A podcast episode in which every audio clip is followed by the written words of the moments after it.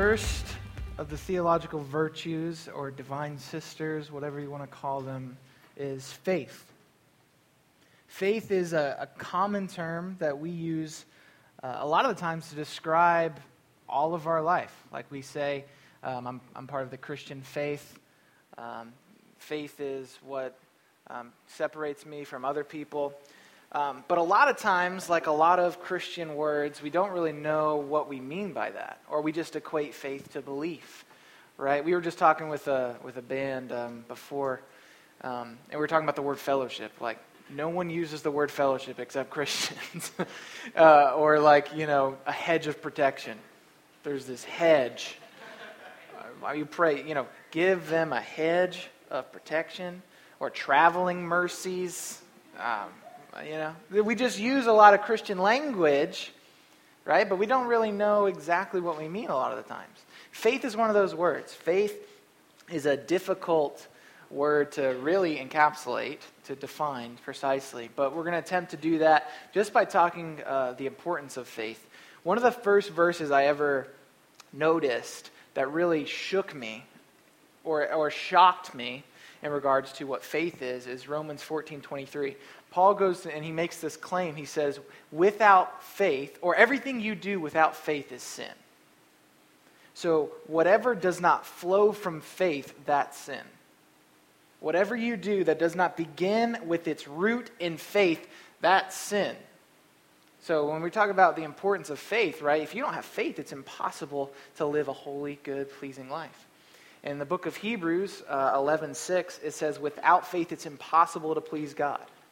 You cannot please God without faith. You cannot live a good, wholesome, holy life as God has called you to without faith. So faith is pretty important. Um, but other than that, there's a, a very, very important passage in Romans 3. And it's in regards to our justification, which we'll talk about. But this is what Paul says, okay? Paul says, Now the righteousness of God has been manifested apart from the law although the law and the prophets bear witness to it. And this is what it does the righteousness of God through faith in Jesus Christ for all who believe. For there is no distinction, for all have sinned and fall short of the glory of God, and they are justified by his grace as a gift through the redemption that is in Christ Jesus. In Jesus, that's who God put forward as a propitiation or a substitution by his blood to be received by faith. This was to show God's righteousness because in his divine forbearance, he had passed over former sins. It was to show his righteousness at the present time so that he might be just in the justifier of the one who has faith in Jesus. So, this passage, there's a key word throughout it. There's righteousness, but it's faith. You can see the recurrence of this word faith in it. Faith plays an extremely important role in our Christian life. You see that the way we receive Jesus Christ's um, righteousness is through faith. Faith is the means or the way that we receive what Jesus Christ has done. So, what we're talking about is this whole doctrine of justification. Luke, aren't you doing a paper on justification right now? You finished it. So if you have any questions about justification, go to Luke later. but basically, when we talk about justification in the, in the Christian faith, we're talking about being declared righteous. It's like a pronouncement that a judge makes. It says, You're not guilty. It's this declaration from a judge saying, You are not guilty. So for us as Christians, we can be declared not guilty in God's courtroom because we have faith in Jesus Christ. That's how your sin is wiped away through the blood of Jesus and replaced with his perfect, spotless life. It's through this thing we call faith. So it's really important. It's really important that we understand what faith is because that is the way you are called righteous, declared righteous. So if we don't understand this, we're missing out on a basic idea, a basic understanding of what it means to be a Christian right? So we've already spoken a little bit about faith last night. We gave this de- definition in regards to hope and love. said faith is the substance of the future reality for which we wait, but we need to dive a little deeper. We need to know not only what faith is in general, but we need to know what saving faith is, the type of faith we see in Romans 3. So, what is saving faith? And this will be a quick session. There's three, there's three, three basic things I want us to know about faith. Faith includes belief. The most typical way we talk about faith, we use faith as a synonym for belief. If we say that we have faith in Jesus, most of us translate that in our minds to mean that we believe in Jesus. And so, in one sense, that is a right way to use the word, to talk about belief and faith. Faith includes belief. So, faith in Jesus includes believing in Jesus. It includes believing in Jesus. You cannot have faith in something that you do not believe to be true. So, look at how faith and belief are linked in Scripture the righteousness of God through faith in Jesus Christ for all who believe. Right? God gives us his righteousness through faith in Jesus, and he gives us that righteousness, gives that righteousness to all people who believe. Right? So a link between faith and belief. Galatians 3:22 says, "But the scripture imprisoned everything under sin, so that the promise by faith in Jesus might be given to who? Those who believe." Right? So there's a, a basic link between faith and belief. Make it really practical for a second, okay? If you are here and you profess to have faith in Jesus, this means that you believe in Jesus. What do you believe exactly? You believe um, uh, Jesus came, lived, perfect life, died, rose again from the dead, and now he is the, the uh, source of your salvation. So, what are we supposed to believe about Jesus? If we cannot answer what we believe about Jesus, then we need to reanalyze reconsider whether we have faith in Jesus. If I asked you, what do you believe about Jesus? If I say what Jesus said to Peter, who do you say that I am? Who do you say personally? Not what what do your parents say, not what do your friends say, but what do you believe about Jesus, honestly? And that has something to, to do with your faith. If your faith is not directly tied to a personal belief that you have in Jesus, you have to reconsider whether you have faith or whether you just simply know something. If you profess to have faith in Jesus, but do not know anything about Jesus, or know what you are really believing in Jesus, then you don't have faith in Jesus. You have faith in something else that you've called Jesus. Think about that. That's a scary thought.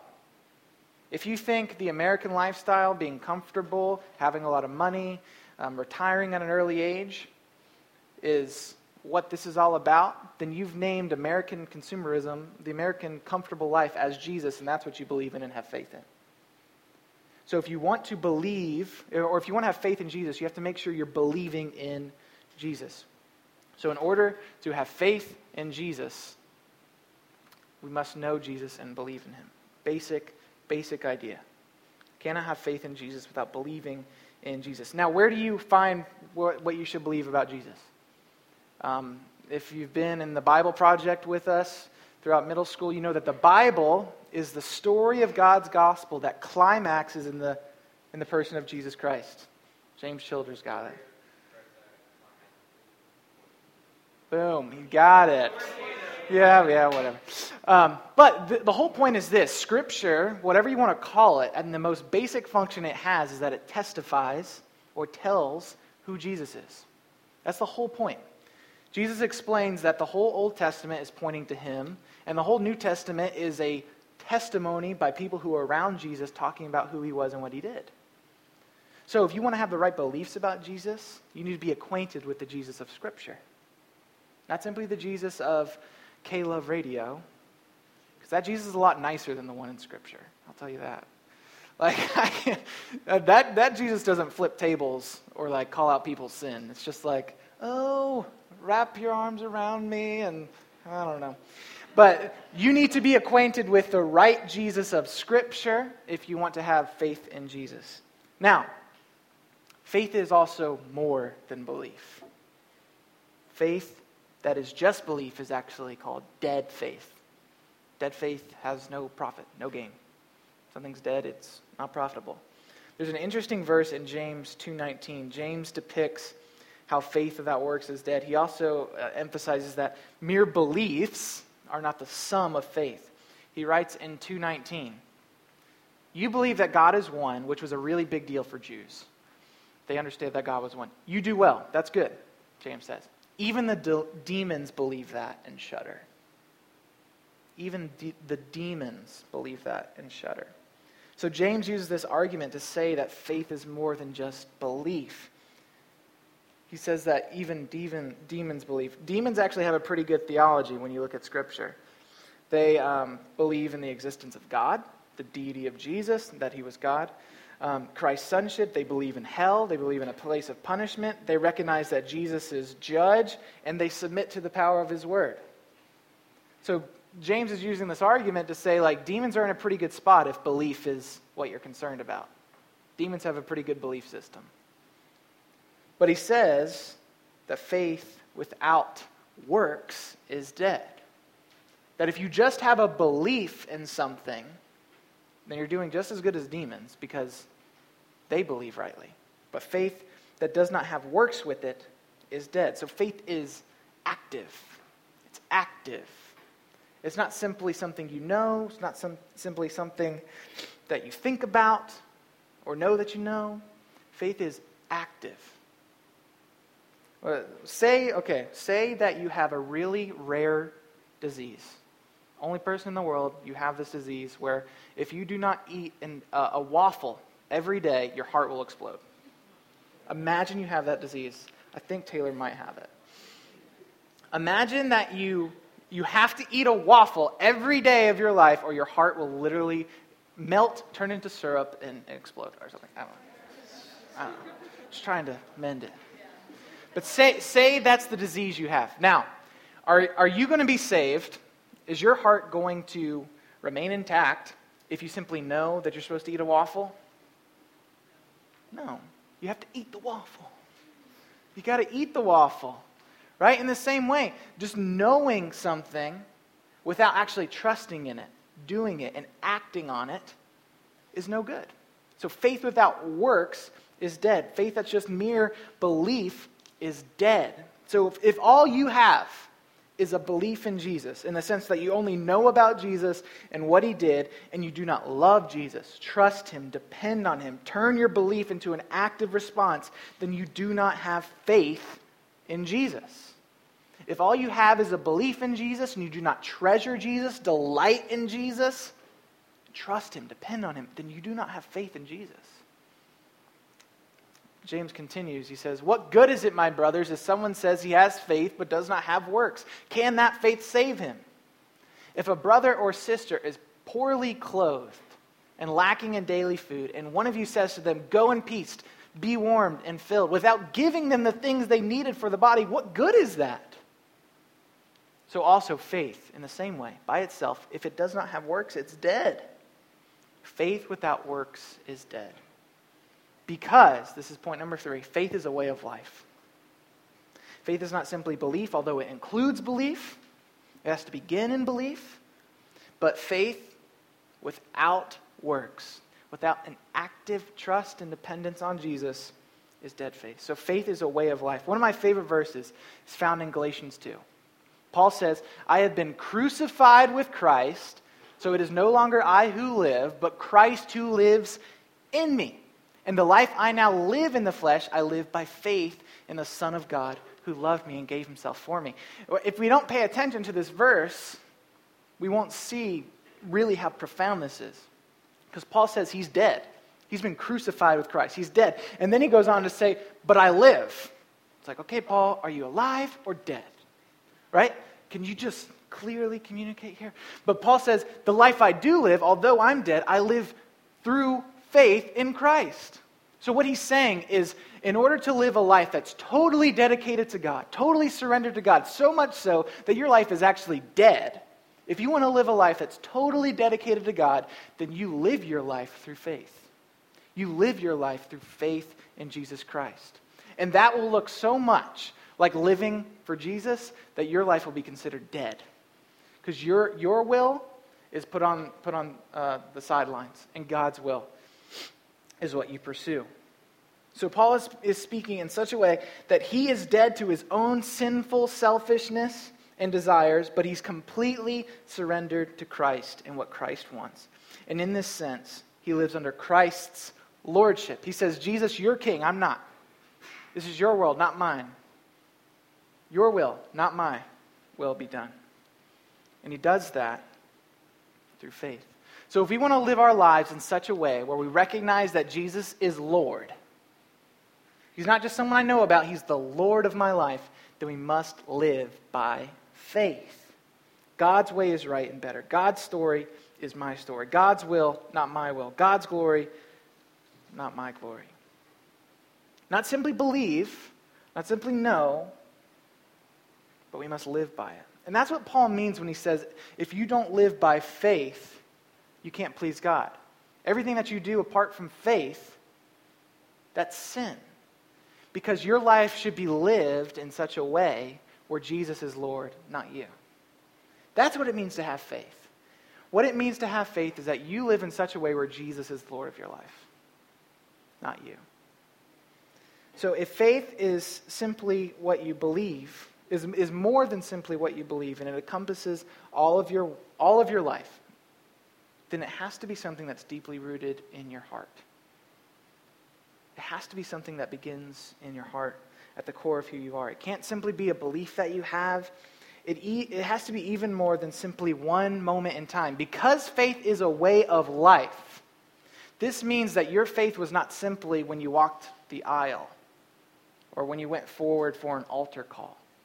Your faith is active, it's today. Your faith isn't simply a past decision that you made. It's a day to day lifestyle where you say, Jesus is the Lord of my life.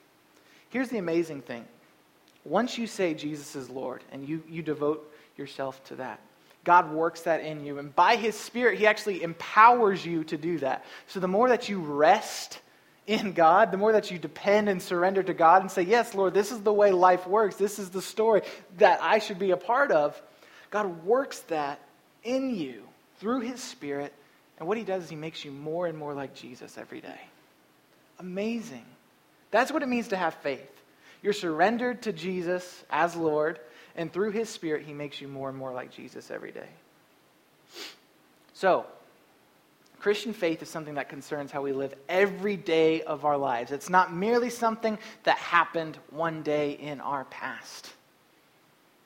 Guys, uh, you know, it's the typical thing like you don't have fire insurance or something. It's a weird example, right? Christianity is not simply like a, um, a card that you get stamped and then you put it back in your pocket like a membership or something. Christianity is a way of life. Every day you're living with Jesus Christ as Lord, He's making you new to be more and more like Jesus for His glory. That's, that's our Christianity. So, living in faith means living out our hope in Jesus Christ. The next session, we'll talk more about hope. But as we look forward in hope as Christians, seeing that God will restore us and all of creation through Jesus, we have faith by being made more and more like Jesus today. If you are a Christian, you claim to have faith, that means you're, you're, you're seeking to be made more and more like Jesus every day. Listen, listen very closely to what I said. I did not say that you are making yourself more and more like Jesus. I'm, I'm saying you are going to be made more and more like Jesus. God is going to work that in you. You can't simply really, really try hard to be like Jesus. It's impossible. You will not just be more and more like Jesus. That's only something that God can do. And the amazing thing is is that he gives his spirit to you to dwell in you to do that work. It's simply a, a, a, a motion from you saying, God, I need you. You do this. You do this. This is, this is about you. It's not about me. And God is so happy to do that. That's what He wants. He wants to work that in you. He wants to make you more and more like Jesus. It's not something that's like, man, I really wish Taylor would try to be more like Jesus. No. God is saying, this is what I've done for you in the gospel. Depend on me. Rest in me. Stop trying so hard to live in your own strength and power. Depend on me, and I will absolutely bring you to full glory in Jesus. It's amazing, guys. You just have to have this, this sense of surrender. I'm not saying it's going to be easy. We'll talk about that next session. That's why we have hope, because we know we're not there yet. Simple surrender to Jesus every day, saying, You are Lord, I am not. God, make me more like Jesus. That is living by faith. Not simply knowing about Jesus, not simply doing nice things. It's a surrender to Jesus as Lord as he makes you more and more like himself.